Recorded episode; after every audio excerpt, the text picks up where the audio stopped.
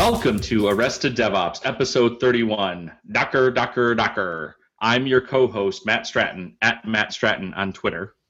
And I'm your co-host, Bridget Kromhout, at Bridget Kromhout on Twitter.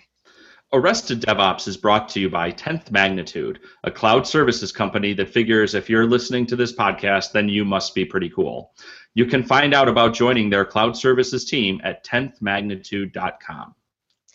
We all know that being on call sucks, but what if there was a tool out there that allowed you to route incidents to the right team, at mention specific people to ask for help, and hop into chat with your team from an easy-to-decipher incident timeline that gave you full context of what was happening? That tool is VictorOps, and they're different. From setting up global on-call rotations to creating a postmortem report, VictorOps is there with you through every step of the incident lifecycle. Their real-time collaboration platform helps your team to solve problems faster. Sign up for a fourteen-day free trial to see how they're making on-call suck less. Visit arrested devops dot com slash victorops to sign up. This episode is also brought to you by Datadog, a monitoring service for scaling cloud infrastructures that brings together data from servers, databases, apps, and other tools. Datadog monitors your Docker containers' performance and correlates these metrics with the performance of the underlying infrastructure and the applications running inside.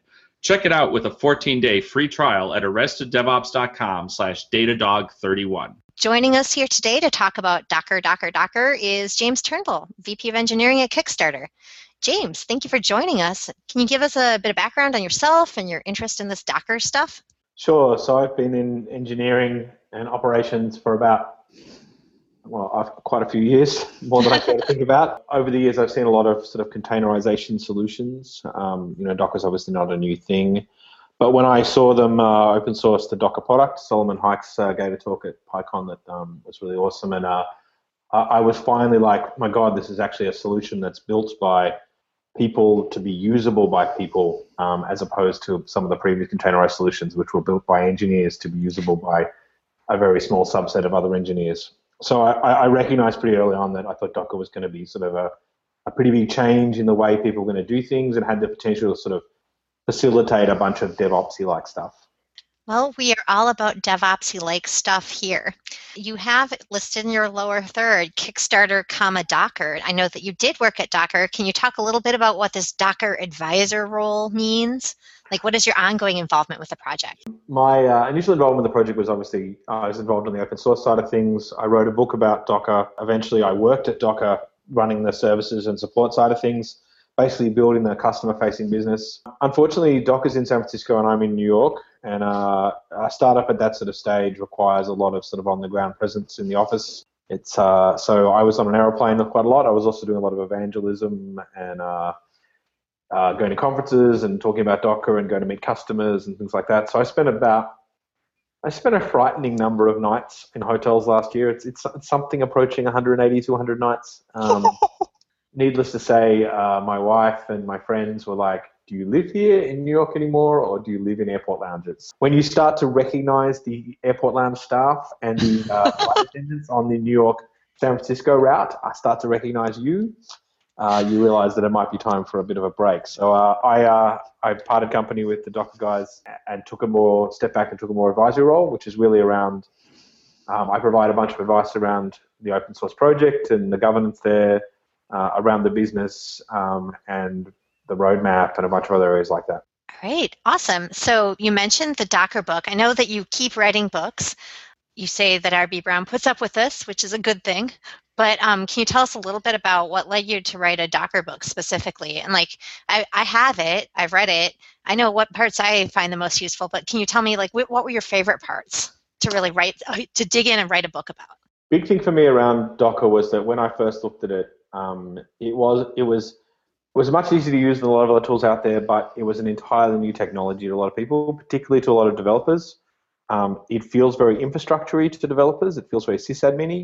So I wanted to write something that would sort of um, allow people of varying, a very introductory book that allowed people of varying skill levels to sort of be able to understand really quickly, you know, what is Docker, what is the value I get out of it, and how do I use it, and here's some useful things. So it's very much a practical book. So it actually focused on things like, I would like to test an application, um, or I would like to build a service, um, or I would like to use Docker with Jenkins, things things that a typical developer or sysadmin would do. Um, and those are probably my favorite chapters. Um, uh, chapters five and six, which sort of talk about uh, Docker as a testing tool and Docker as a production services um, uh, implementation, and uh, you know, t touches on sort of you know continuous delivery, continuous integration, um, and touches a bit on on things like microservices and and different architectures, um, which was really exciting to me because it sort of allowed people to sort of see uh, this is what this might look like in production. Here's the million dollar question. Are you using Docker in production at Kickstarter?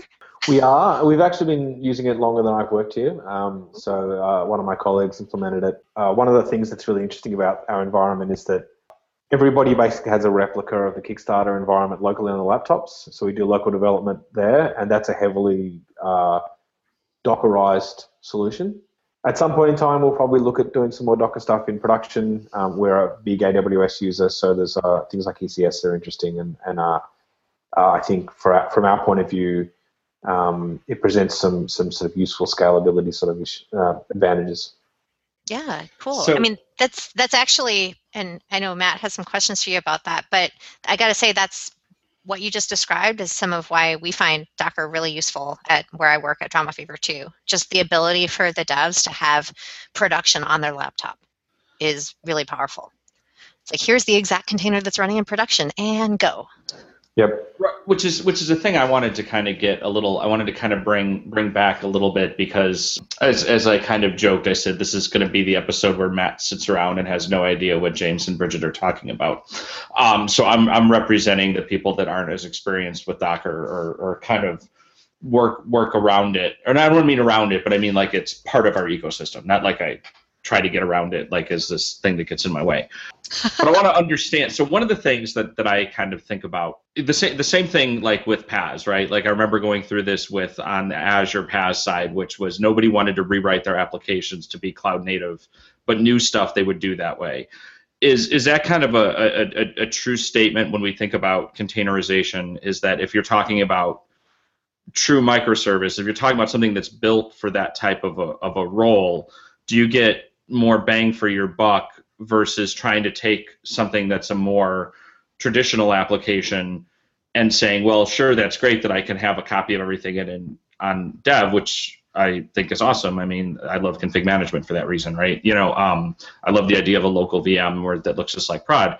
Do do, do you get that utilization? And, and Bridget, I'd like to know, like in your experience too, where where you're doing that, are you seeing? Are you talking about applications that were designed to be used in this manner, or are you taking applications that weren't designed to be used in that manner and being able to let Docker make them easier? We are um, a startup that's been around for five years, and we have a giant monolithic Django Python app, and then we added a whole bunch of Go microservices later.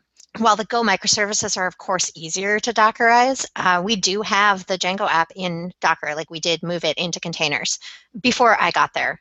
This happened in like October twenty thirteen, I think. So I'm pretty sure that's about, and maybe James knows, but I think that's when Docker's website pretty much just had like giant letters in blank that said, do not use this in production.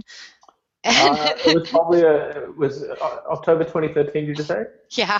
That that'd probably be a that'd probably be a, it, that, those letters didn't actually come down until uh, mid twenty fourteen when at Docker, the first DockerCon, where uh, we actually the night before we launched one point oh, I removed all references to the word "don't use" in that sentence "don't use" in production and redeployed. So.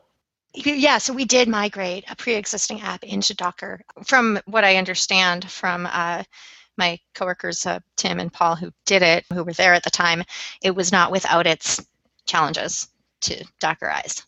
But yeah, I mean, I, I think it's certainly not impossible. Like, you don't have to just be greenfielding in order to use Docker. Um, James, what what is your experience on this? Um, I think that's one of the really interesting things about Docker is that the, the Docker file is incredibly simple to build. And yeah, obviously microservices lends itself, Docker lends itself to microservices really strongly, but it's not the only architecture you, you want to use. I think the there's a lot of brownfields apps that's, that have ended up in, in Docker because it is inherently so easy, and it's very easy to integrate with configuration management. So you've already got those things with, with Chef Cookbooks or Puppet modules, then it's very easy to use those to build Docker images. Same with tools like Packer and things like that, and Vagrant, they integrate with Docker as well. Um, so if you've got a bunch of existing infrastructure, it's relatively easy to introspect that and create um, Docker images from them. And the very fact that it tends to be sort of focused on that build, dev, test workflow means that there's a lot less cycle time in building some of that stuff that, you know, you look at, let's say you wanted to replicate the, the production environment in a, in a test cluster in, in your sort of data center or in locally, something like that. That's probably a non-trivial exercise. Whereas, you know, sort of building up a, a, a Docker image, you know, you can do that sort of in relatively quickly.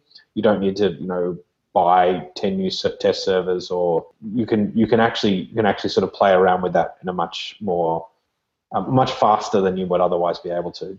And especially if you get into some of the orchestration tools that you cover in your book, like Fig, for example. Um, some of our devs have started using that, and we're finding that it's pretty helpful to put to drop a fig.yaml file in uh, any given repo and then say, hey, this is how you fig up the stuff you need to actually test this project. Yeah, I think multi-tier, I mean, obviously multi-tier apps are, are something that Docker is as yet not awesome at, um, and Fig makes a lot of that, which is, Fig's about to be renamed to Compose, I believe. Fig makes that a lot easier, and it allows you to do something like, you know, a, a sysadmin or an operations person can create a Fig YAML file that contains, like, you know, my, my Rails container, my um, Nginx front-end container, my Unicorn container, uh, a, a database container and a Redis container, um, and, and basically hook them together, create all of the links between them. Um, a dev runs one command and gets a functioning version of the operating, of, of their application that they can work from uh, on their laptop locally. I, I sometimes think that people forget how hard this is to do, and how before Docker started talking about, like, people sort of, you know, they kind of forget the, the, the past and they go, oh my God, Docker's a pain in the ass to use. And I'm like, compared to what exactly? Compared to your previous build, or compared to you shipping around, you know, ten I S O files and uh, uh, running, you know, Vagrant and twenty VirtualBox, um, in, in, you know, V Ms on your local machine. Um, like, that's a non-trivial thing to set up, um, and I'm sort of like, uh, you know, I think the the, the phrase is um, the, the phrase I use every now and again is, like, I think people doth protest us too much, um, because it's a thing, as opposed to, like, remembering the fact that, you know, it wasn't that long ago that the dark ages were real, um, and uh, no, I'm not suggesting that that Docker's a panacea, but it's certainly a step in the right direction. Yeah, that's definitely been our experience. Um, I actually joined Drama Fever right when we were in the process of, and this is probably backwards, maybe, I don't know, but we had actually gone to production with Docker and had Docker on the um, shared, like, dev Q A environments in, um, in E C two.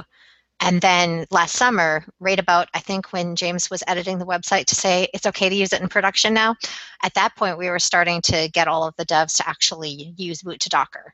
And so I came in during that part, and it was actually really, it was fun, and it was a great learning experience for me. And it was also, it, it basically showed me that having the devs have the ability to grab the containers, that it's not, is this sort of like, did did this get, was head at the right place? Did this get checked out? You know, now I, am I loading the right fixtures? My Vagrant box maybe not be exactly like what's in Q A right now. What, yep. What is in Q A right now? And it's like, now you can just grab the container, grab the container image for what you want, start the container you want, and you know you're looking at the right thing. Yeah, I think that's a really important step forward. And, and you know, I think that the, the The fact that Docker does smooth the edges around all of those little subtle differences, like fixtures and versions of gems or pips or whatever it happens to be, um, uh, you can't underestimate how much time engineers spend actually troubleshooting shit like that. Um, like, the, you know, I fairly regularly have conversations with engineers who go, I lost three hours of time because my local machine bundler is stuffed on my local machine, or R V M is broken, or R V M is broken. Um, and those of you familiar with the Ruby world know that's not an uncommon occurrence. And when it happens, it's a pain in the ass to fix. Yeah, that, that kind of ability to just sort of instantiate, you know, however however that's done, I, I think is, is again, whatever the, the mechanism is, like you said, that the dark ages weren't that long ago. And I think, I, I just, just not, you know, kind of, I, I make a similar statement when I talk about just having to do with the testing tools we have around configuration management. I'm like, hey, in the olden days of a year ago, here's how we yeah. tested Chef Cookbooks, right? Yeah. You know, and it's do, you, it's... do you remember the time before Test Kitchen? All of two and a half. Yeah, exactly, right? And it's, and then, oh, so yes. Every day, every day now, I say thank you, Fletcher. So we had a we had a question from I R C. Someone named Tom Fui says, do you have databases in Docker in production? And um, and I let him know that at Drama Fever, we use R D S for what we have in the MySQL container um, for the uh, dev environment, or the, for the local environment. Like actually in dev, Q A, and prod, we just are pointed at R D S. But James, in your experience, do people use databases inside Docker in production? Um, so we have, um, we on local machines, we, we also use R D S for production uh, and staging, but our local development um, instances point to MySQL running in Docker. Same with Elasticsearch. So we, we, uh, we that's one of the things we Dockerized really early because it is a little bit of a fiddly thing to build. Um, right version of the J V M, right version of Elasticsearch, prep, prepping all the data and all that sort of stuff. So those sort of things are, are, are a natural fit, I think, for a lot of environments. Yeah, I guess actually our Elasticsearch is Dockerized as well. I hadn't really considered that in the scope of this question in terms of quote-unquote production, just because it's not in our request path. Yeah, and Redis as well, you know, all of that sort of stuff that, that anything that we sort of think about that could be easily self-contained. Um, and sometimes, you know, we're not necessarily... Like in the case of dev environments, I don't have to worry about the continuity of the data all that much.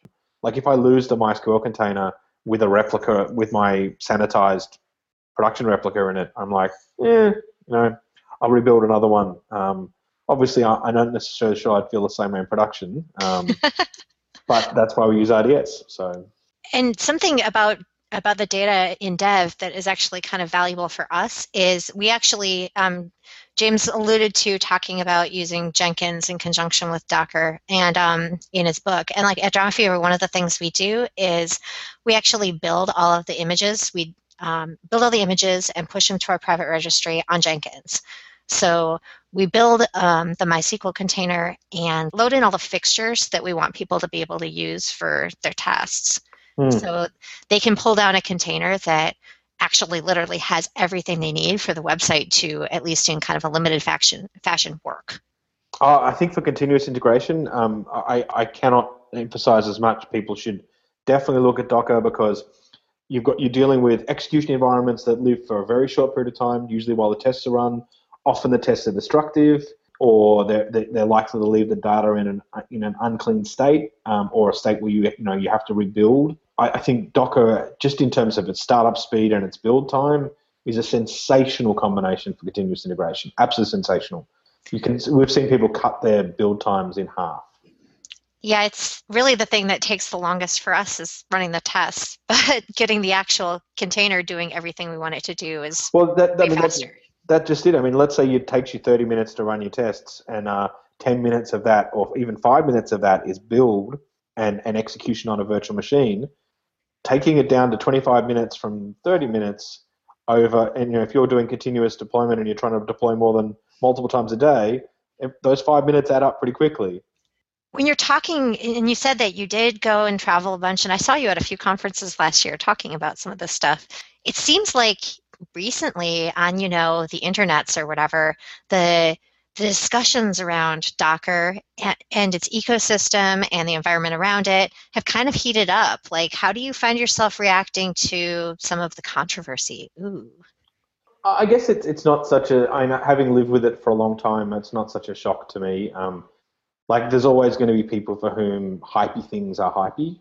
And I don't blame some people. At like, the, the, you know, there are certainly journalists out there who have simplified Docker to being like, this is a revolutionary technology. Um, that will that will cure world hunger.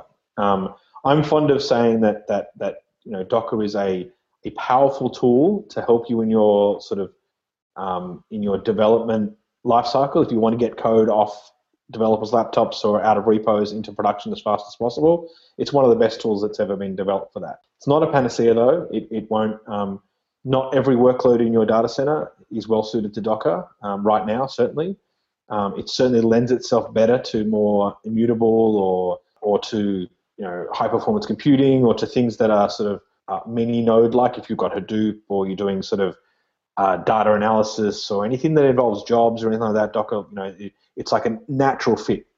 But, you know, if you're running Oracle, um, you know, uh, as a backend for SAP, I'm not sure yet that Docker is your ideal solution. I would yeah. agree. I don't think Docker is for everything. Like, we had, um, right before I started at Drama Fever, we had a serious, like, let's Dockerize all the things project. And some of the mm-hmm. things that we Dockerized, like our Graphite server, I'm not convinced it's benefiting from being Dockerized. No. I've, I've had people who want to say, well, can I run Chef server in a container? And I kind of say, I'm sure you could, but I don't understand why. Yeah. you know? So I, I look at Graphite as a really interesting example of this. So, like, I would probably run Carbon Relay and Carbon Cache inside Docker containers, but I'd probably point them at a physical machine with S S D disk in it to do actually burn the whisper. Um, or burn burn the metrics down to, you know, but I can easily do things like I want to add a, a ten new carbon relays. I can do that really quickly with Docker and very simply.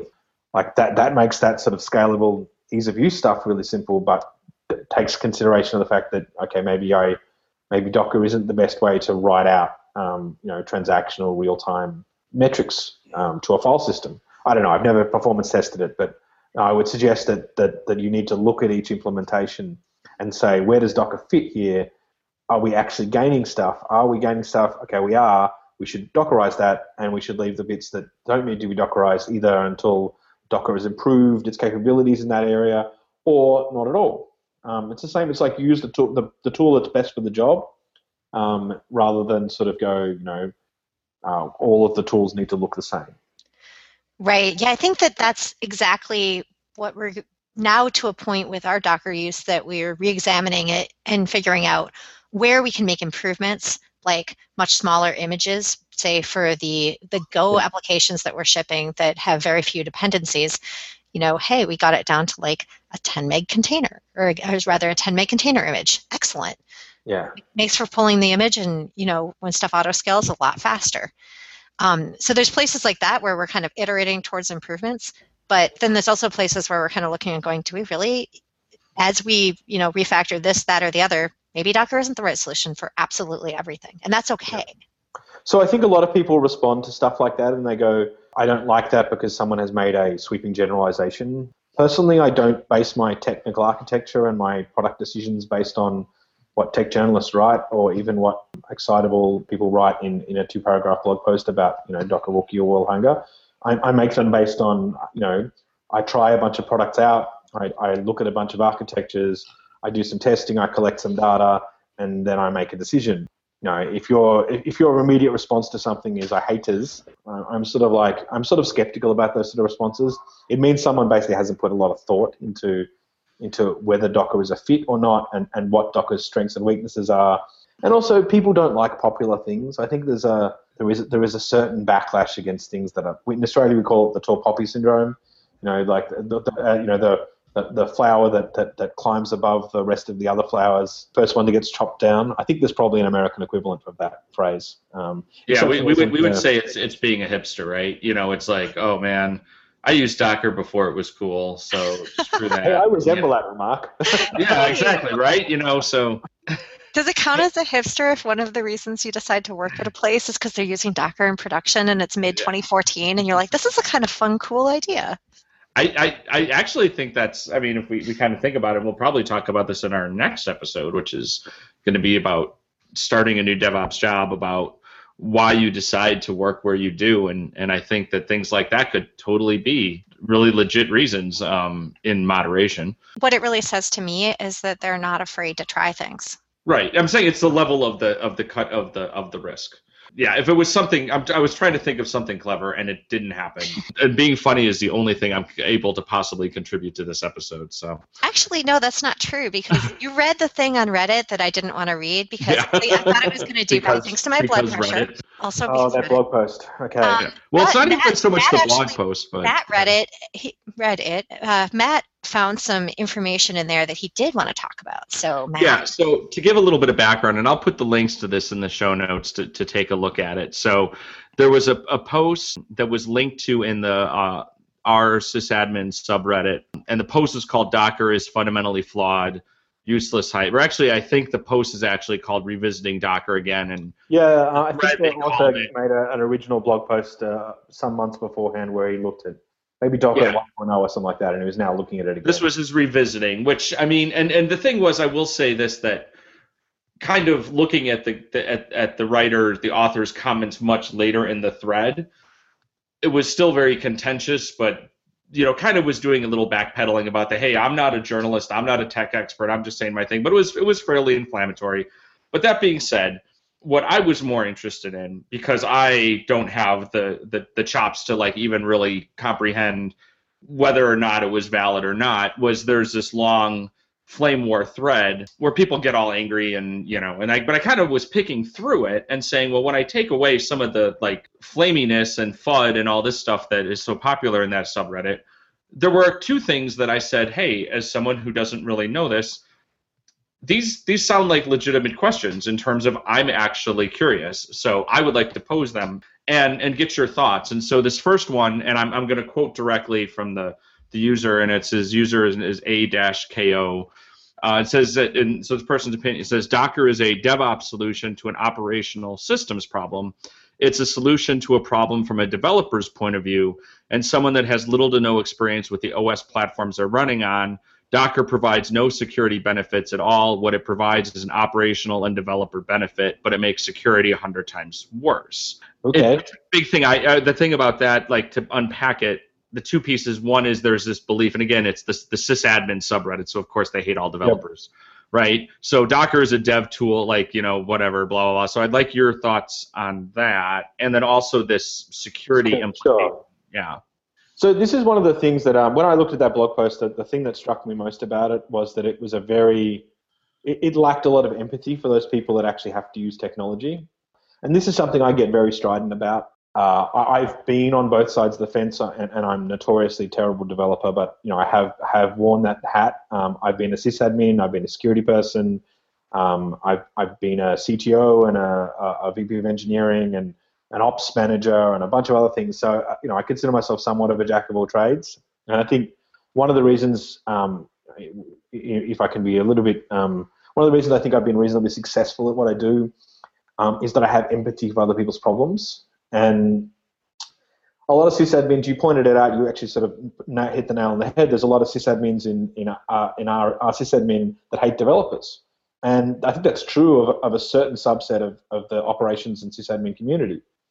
Um, their basic developers are really annoying. They, they, they want things, they want test environments, uh, they ship you code that doesn't work. Um, you know, that they, when something breaks, they, they you know, they, they're not the ones that get woken up at three o'clock in the morning. Uh, they're cowboys. They're always cutting, writing new things with no conception of how production works, all that sort of thing. Um, and uh, I look at that, and um, and the first thing that strikes me about that is a, um, have you thought about you know what's going on in their world and why they're doing that? And the second thing is that you do realize that your job doesn't exist without them. And for a lot of sysadmins, you know. You, you don't manage infrastructure that sits there and, and, and is infrastructure for infrastructure's sake. Um, you have uh, two customers.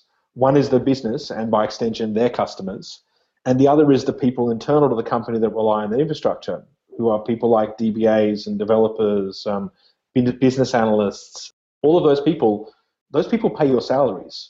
And I find it galling, if not outright sort of, It makes me makes me very, very angry, let's put it that way, when I, I hear sysadmins um, basically lack that empathy entirely for the people that they effectively their customers. They don't ask themselves, you know, why do developers end up shipping me this code that looks that, that doesn't work in production, or why do they build these things that don't fit our security model or can't be backed up or don't fit into our logging environment? And hence we are on a DevOps blog post. The most logical reason for that is they have no fucking idea what what production looks like. And why don't they have any idea? Because there's this grumpy asshole who manages production, and they're terrified to go and ask them a question. Yeah, I used to be that grumpy asshole. Yeah. And yeah, it's, it's so much better when the devs are not afraid to talk to you. Correct. It makes um, me much happier. as the and, former grumpy asshole, it makes me much happier when the devs are willing to talk to me. And it makes the whole environment more productive because they stop doing things like shipping things that don't match the production architecture and that don't, you know, ha make assumptions about libraries and versions and operating systems and connectivity and security and all that sort of stuff. You know, I guess the I look at this in response to go, well, this is a developer solution to an operational problem. And I go, so you're complaining because the people that you have tortured and or ignored um, who actually provide the code that runs on your infrastructure and makes your company money have decided to solve this particular problem with or without you. Surely you want to get on this bandwagon before someone pushes you off the, the, you know, the, the building or out of the building and replaces you. Yeah. Um, and the other irony I find particularly amusing is that Solomon Hykes, who was the original architect of Docker, um, comes from such a strong operational background. He's a developer for sure, yeah. but he actually ran a PaaS. He was he was the C T O of uh, uh, the the ultimate in infrastructure companies. Without getting like into whatever thing, but you know, we we're I think we're fairly aware that there's this perception as well that Chef is for devs. And that makes me laugh all the time for anybody who knows Adam Jacob or knows yeah. probably ninety percent of the people that work at Chef.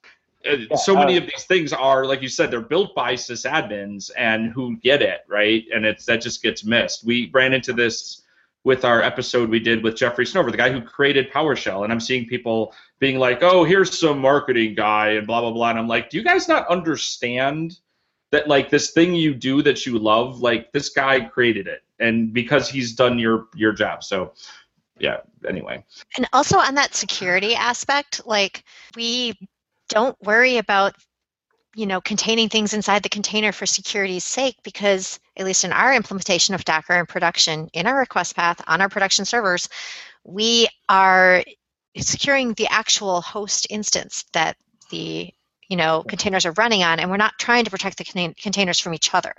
Like, I don't know that I would use, were I running something like DigitalOcean, I don't know that I would use Docker to separate customers from each other, but that's not the use case that at least we have. Well, and, and it's not something Docker has ever claimed. So, so I didn't answer this. I got a bit ranty, and I apologize. Um, but th that security question is really interesting. So if you look at the Docker recommendations for this, um, we basically say you should run applications of like security risk together on Docker containers. You shouldn't use Docker containers as security containers. Mm-hmm. um, that they are not virtual machines. But then again, for that matter, virtual machines in a lot of cases, you know, if you run P C I D S S, you shouldn't share P C I D S S applications on the same virtual machine cluster, despite them being far more uh, hardened edges than, than, say, a Docker container is. Um, so we make a series of recommendations about like risk profile applications or like security zoned applications being run together. Um, we strongly recommend use things like S E Linux and AppArmor. And as uh, Bridget highlighted, we strongly recommend you secure the host that it's running on. And that's the level of protection you look at. Yeah, okay, awesome. I think that actually pretty much answers the second point, which was to say, you know, uh, user named Strangewill said, I wonder how various compliance regulations view this idea of run one role per server with containers with elevation exploits. So I could see them arguing the separation between containers isn't as clear-cut as between V Ms and a type one hypervisor. And that's exactly what you just said. Yep. It's not. So don't treat it like that. So yeah. That kind of addresses that, right? Which is don't, it's not a hypervisor. It's like, yeah, so I think that's probably just a question. Like I said, some of these were the things that made sense to me. I'm like, oh, that's a good question. Yeah. To then be told, rightly so, well, no, that's that's not what you should do. I'm like, oh, okay. But it's good that you brought those up because I think those are some of the things people get concerned about. Oh, yeah, that's what I'm saying. I was, I was, I was. I'm not necessarily expecting that that these are like, this is why Docker bad, but it's it's helping to educate. You know, um, no, against making race conditions. Race conditions with device mapper is why Docker bad. Yeah, um, but the really interesting thing about security and compliance is that you ask a half a dozen of these people who have an opinion about security and compliance, how many of them actually read any security guidelines or any of the uh-huh. things. I challenge, actually, I will challenge anyone in that thread to actually tell me if they've read the P C I D S S standards. Now, I have repeatedly because I was a security guy in a bank. Um, I guarantee you ninety percent of the people I talk to who say P C I D S S needs to do X have never actually implemented P C I D S S and have no idea that X is actually a very low bar. And if you followed simply the regulations, the compliance stuff that, that related to things like P C I D S S, you would be running a massively insecure system. Yeah. Yeah. And, and, and likewise, I think what we run into is this understanding of the, what I need to do for compliance is what I've been told to do. Correct. Yeah. Focusing on outcomes. This happened. We did a, a one of our older episodes. So uh, arrested dev ops dot com slash six, our MythBusters episode. You can hear Sasha Bates like go all crazy about it. Uh, um, I can't do DevOps. I must watch that. That is it's like, oh, can I answer this one? And it's totally true. So now that we've we've asked you about some of the fear, uncertainty, and doubt out there, uh, talk to us about. Mm, Open container spec stuff, Rocket, like anything oh. else in the ecosystem. Is any of that like, does any of that mean that the sky is falling or has already fallen, or maybe people should be paralyzed by indecision now because nobody has any idea what's going on at this point? Like what um, kind of recommendations would you make around that? So I'm going to probably say a few reasonably controversial things um, in advance to, uh, to the container. Okay, my view of Rocket is that CoreOS need to create a market and an ecosystem, uh, and the way to do that is to own the standard. Obviously, uh, you know, they identified very quickly that if Docker owned the standard, then Docker would own the ecosystem around the standard, and they might not necessarily build all the tools, but they would hold that, that you know, e- even with the very loose governance model that Docker has, you know, they would at least be somewhat of a gatekeeper around that ecosystem, and they'd certainly gain all the buzz and the marketing as they have around that ecosystem. Uh, so what's the way to try and uh, build your own buzz and your own sort of ecosystem around that is, well, you release a bunch of standards um, or you publish an alternative standard. I personally think the CoreOS guys left it a little bit too late. I think that, that the run that Docker got before that, um, you know, even though there were some, you know, there's some issues around uh, how transparent some of the early development around standards was, um, but broadly speaking, um, I think they left the run too late. I would be very surprised if they get a lot of traction around Rocket, um, just because momentum, um, even if it's a better technical solution, I, I, I see if, and I'm definitely going to be showing my age here, uh, Betamax versus V H S. Um, Betamax, far more elegant technical solution. Did it win? No. So uh, I'm not sure if there's a, if there's a, I'm not sure if there's a millennial equivalent, maybe Blu-ray and D V D or something. I don't know. Um, But uh, Laserdisc, I don't know, maybe even there, there has to be a lot because that comparison gets made all the time. Yeah. So there must be other things. I feel like we always do this. We say it a lot. We're always com- saying it's like Betamax and V H S, but I don't remember what any of those things are that we're comparing it to. Yeah. So I, I think I'm not particularly, if I was the Docker team, I wouldn't be particularly worried. Um, I think Solomon's kind of, and, and you know, in, in his defense, um, you know, he's very passionate about this space, so he does get a little bit worked up on occasion. Um, but rightfully so, he built effectively built this whole this whole hype or not, he built this whole thing. Um, uh, you know, you can say he's yes, he's standing on the shoulders of some giants, but he did actually push all this stuff out. And I think he's rightfully hurt that people are not sort of you know um, collaborating on something. And it's not even the business stuff to him, which. You know, Solomon's a pretty smart guy, but at his heart is, is an open source sort of guy. And um, I think he's kind of hurt that, that people didn't want to collaborate on stuff and they wanted to build an alternative. He's also really open to taking criticism about Docker. Um, he just hates criticism that comes in the form of nobody providing solutions or answers or or coming up with alternatives um, or coming up with alternatives that don't involve sort of collaboration. All right, so when I feel ranty about device mapper and race conditions, I should submit some pull requests. You should talk to Michael Crosby. No, I mean, Michael Crosby is currently somewhere in San Francisco going, that motherfucker. Bridget, I think you need to change your Twitter handle to device mapper and race conditions. Unlike some of us in this Google Hangout, I don't change my like name on Twitter every week.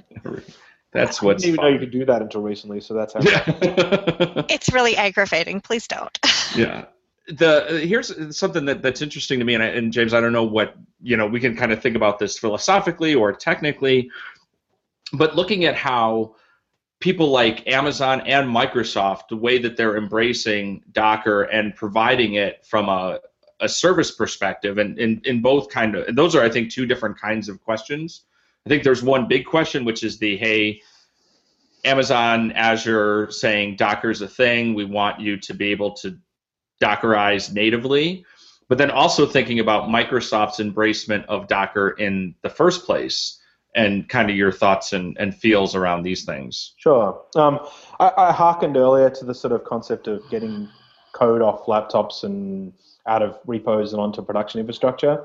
If you're Amazon and Microsoft, but certainly in the A W S and the Azure space, every one of those pushes is more money, right? So every more every time you get more of that code um, and faster onto more machines um, is revenue. Um, so Docker, if it facilitates that, um, you know, both in the case of Amazon and Microsoft is like, uh, certainly the cloud services side of Microsoft anyway, they look at that as really attractive. And if you look at some of Azure's considerable success in the Microsoft, more traditional Microsoft space, it's their integration with things like developer tools that have actually allowed them to become, become so heavily embedded in the Microsoft landscape. It's like if you're in, you know, um, if you're in, I can't remember what the bloody thing's called, virtual source, source safe or whatever the, the, the, the developer um, uh, I can't remember what it's called now. The developer front end for Microsoft is called Visual Studio. Visual Studio, that's it. I keep thinking V S. I knew it was V S something. Um, Visual Studio.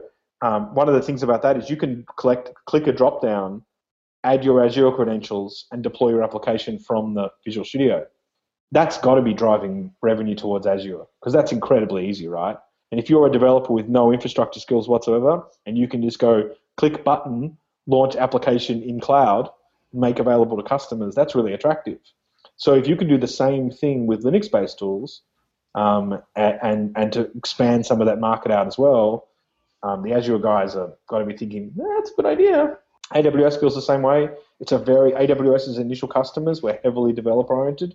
Like if you did not have operational people, um, you know, Amazon was a very attractive offering because it sort of removed some of that. Someone else manages up to the data center layer and sometimes even a bit forward with an A M I, you know, manages a lot of the operating system level stuff. So Docker en enables those people to get more workloads um, faster. It's pretty attractive. Oh, that makes a lot of sense. Uh, you know, th th these are these guys are smart business people, right? Um, they're not going to ignore an opportunity like that. And a lot of people have said, oh, you know, they're just, because it's just market hype, they want to integrate. And I'm like, no, they've actually got genuine business reasons for doing this. And you need to think very carefully through their business models to understand what those reasons are. Um, and it's not, I mean, it's, it's pretty transparent. Um, Verno, most at the sort of fairly recently, has sort of said this, um, listen to people like Adrian Cockcroft and people like that. Give, you'll get some insight into exactly why the public cloud players think Docker is extremely attractive. And it's, Microsoft more broadly sees the same thing at the desktop level. Um, they're trying to create, enhance that market share. That was, this came up, you know, that was uh, one of the things that Jeffrey Snover said at our, our last episode with the whole, you know, Microsoft loves Linux and people like, oh, is it real? And he said in the context of Azure, he says, we make more money if you run ten instances of Linux on Azure than if you run four instances of Windows. Yep. So it's, they don't, they're like, we'll meet you where you are, you know, yep. and And then I guess to me, thinking about like from a pricing perspective, I guess this is kind of the thing too is, you know, does this help not not keep people from taking advantage of? But if you're like, oh, if I, I guess it's sort of like, what's the model? And I guess the model is, again, at the end of the day, you're selling compute. You don't really care how it's sliced and diced if you're Amazon or whomever. So you're like, hey, you want to have a whole bunch of containers. You want to have a host. You want to have a whatever. It doesn't care. It's a certain amount of compute time, a certain amount of C P U, a certain amount of RAM, certain amount of whatever, but it's all here. And, and every tool that drives you into the ecosystem, like Amazon is really good. I, I describe Amazon as a walled garden. Yeah. You, the, there are some pretty flowers inside the walled garden. You wander into the, the walled garden, the door closes behind you, and you go, I can smell the pretty flowers. And a bit later on, you go, this is, some of these flowers are pretty pricey.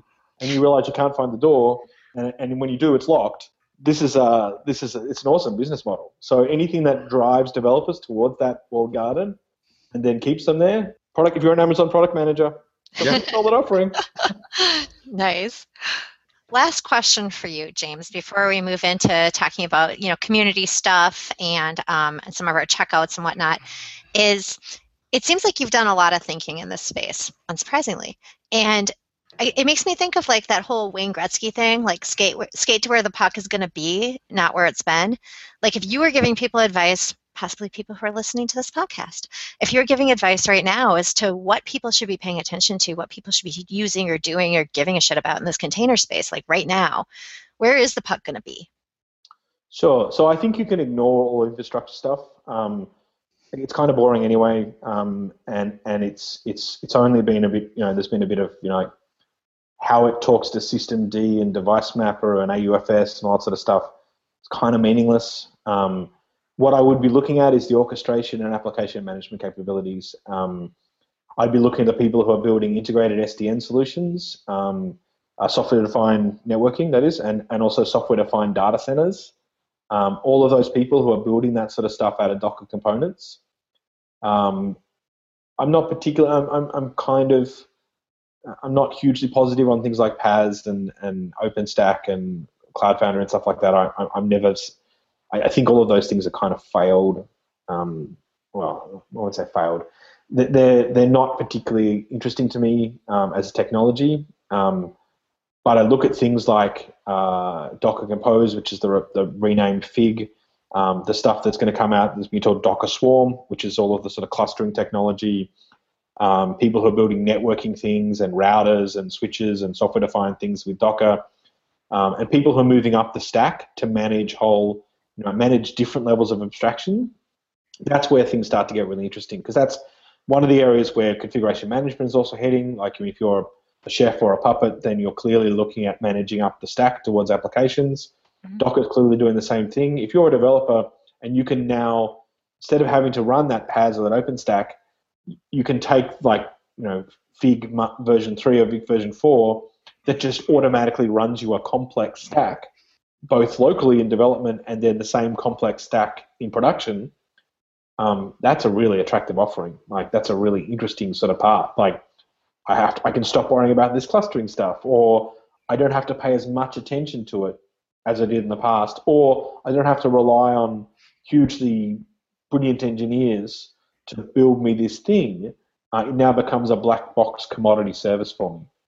Um, yeah. And that's, that's interesting. You make a really good point too, which is that it's not like anyone has, you know, their data center with Docker and only Docker, and that's the only thing that they use, and that solves all of their problems, because that would be probably sort of ludicrous. And like, when I think of things that we've actually recently introduced to an ecosystem that already had Docker, we've started using Chef, we've started using Packer.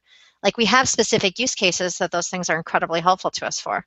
So it's it's kind of like, it's important to remember just what you said. It's like, there's not one answer that solves all your problems, but this is a direction that is super useful. And the other interesting aspect there is that, that people forget that there's no secret sauce in this stuff, right? Everyone running Nginx and Apache and MySQL is probably running it eighty percent of the same way as everyone else. I challenge you to find a MySQL, a LAMP stack site where eighty-five percent, ninety percent of the configuration files are absolutely identical. Um, so we have to remember that, that as sysadmins and operations people, um, you know, we need to be sort of uh, looking to move up the stack ourselves to manage applications better, because our secret knowledge of, like, which thing to tweak um, is not as valuable as we think it is. Um, and uh, we need to actually understand what is valuable, which is making applications faster, making them uh, deliver deliver them qu more quickly, offer a better level of service, um, you know, offer business and customers things that will actually make them uh, look at us and go, wow, these guys are really helping us, you know, sell widgets or provide services or whatever it is. That, and if you rely on secret knowledge to uh, make your life happy, that life will involve never going on vacation to the Boundary Waters and canoeing without a cell phone. And that life will also involve a lot of waking up at four in the morning. I so recommend, I, you know, I, not going with that. I would substitute um, sitting by the pool in Costa Rica, but, but okay, you can go with the outdoors. The pool is probably outdoors. If it's in Costa Rica, I don't think they need to have an indoor pool. Cocktails with umbrellas in them, I'm pretty sure they don't. It's a win. Love it. Okay, so let's let's move into talking about some upcoming community and event stuff. Yeah. Um, Angie from Container Camp uh, tweeted earlier, actually, that I'm gonna I'm gonna be out in San Francisco on April seventeenth, speaking at Container Camp, and I'll have a discount code B K fifteen for a twenty percent discount. That gave us some fits of confusion until we realized it's twenty fifteen. I, I don't know when that happened. Um, but uh, we also are going to have a couple of free tickets to give away. So anyone who, um, let's see, we'll pick a winner for today out of everyone who tweets, I love at Arrested DevOps and at Container Camp uh, within two days of the live broadcast. And then again, we'll pick a second one within two days when the episode goes live on iTunes. So there's that. Awesome. And also, then Matt, you've got one as well. Oh, right. So yeah, so just uh, remember ChefConf uh, will be March thirty-first through April second in Santa Clara. Uh, if you go to chef.io slash chefconf, the code A D O will get you a ten percent discount. Bridget's speaking, I'm speaking, Trevor's speaking. Other people are speaking, but that aren't on the show.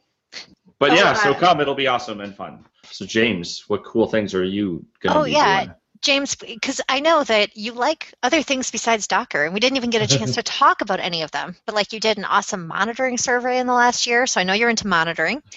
And uh, it, I just, give us one spoiler. Tell us about something exciting that you learned from your monitoring survey or something that surprised you about it. Um, I think more that, um, so so there was, I was both disappointed and happy with the outcome. I was disappointed that, that so few developers do monitoring. Um, oh. That made me very sad, um, and something I'm going to try and work on over the next twelve months and trying to evangelize to developers about how they can get involved with monitoring. It's not sort of a sysadmin-centric thing. The thing that did make me pleased was that there were quite a large number of people that were actually heading towards sort of monitoring business logic instead of just like C P U and memory disk, which is kind of, you know, it's useful, but it's in the context of the business, it's kind of worthless. Um, so the fact that more and more people were looking at applications and, and the business as things they should measure um, was very heartening. Awesome. So if people want to talk to you about that kind of stuff or about Docker, like where can they find you in the coming months? Uh, in April, I'll be at FluentConf um, talking about um, uh, Docker for developers. Um, and in June, I will be at Monitorama in Portland, where I'll be launching the twenty fifteen version of the monitoring survey. Uh, bigger, better, stronger, um, hopefully not uh, more complicated, because it took me a while to relearn how to use R and maths um, to process it all. But um, yeah, so I'll be, uh, I'll be talking about um, monitoring as a service and how to build a monitoring environment that sort of services your customers. And I'll also be talking uh, about the new monitoring survey and the results of the previous year's monitoring survey. Awesome. Great, thank you. So, so let's go into our checkouts. James, what do you what do you got for us? You got something cool to check out? Yeah. Um, so uh, one of the things that I've been re I've been reading um, fairly eagerly at the moment is that um, early access version of Jason Dixon's Monitoring with Graphite book uh, is uh, I think he's about four chapters in. Um, and uh, those of you who are familiar with Graphite, it's an amazing graphing tool, um, both in terms of collecting metrics and and the dashboard that displays them. And it integrates with a lot of other tools, Collecti, Grafana, Influx, D B, all that sort of stuff, really cool. Um, and if you're thinking about looking at monitoring um, and looking at a more metric-centric monitoring environment, then Jason's book is absolutely awesome. Um, it's available through O'Reilly on early release. If you go to the O'Reilly website and look for graph, search for Graphite or Jason Dixon, you'll find it. Um, yeah, and, uh, I've, I've read the first three chapters of it. I owe him comments on the first three chapters of it, but it's really quite good. Yeah, it is, it's very impressive. Um, it's a huge product, and uh, the topic of graphs and metrics is like non-trivial to cover, so I've been pretty impressed by how elegantly he's done it so far. Um, and I'll put a pitch in as well. I'm also writing a book about monitoring. It's going to be called, very arrogantly, The Art of Monitoring. Um, the website is uh, art of monitoring dot com. Um, and uh, at the moment, you can just sign up for the mailing list and get updates when they get released. But um, I'm going to be building a, helping people build a new monitoring architecture. So essentially, something that that isn't um, that sort of traditional Nagios pull-centric model, but more of a application-centric, business-centric push model, which is sort of focused really on metrics, uh, on events, um, rather than Um, on checks and uh, hosts. Awesome. That's that's super sweet. Okay, so uh, let's see. Since it's checkout slash retro, um, since last time we podcasted, one of the reasons that I wasn't on a recent one was being out of town. I actually spent a week out with my Philly and New York-based Drama Fever coworkers, which was super fun. And I got to go to our third annual Drama Fever Awards show.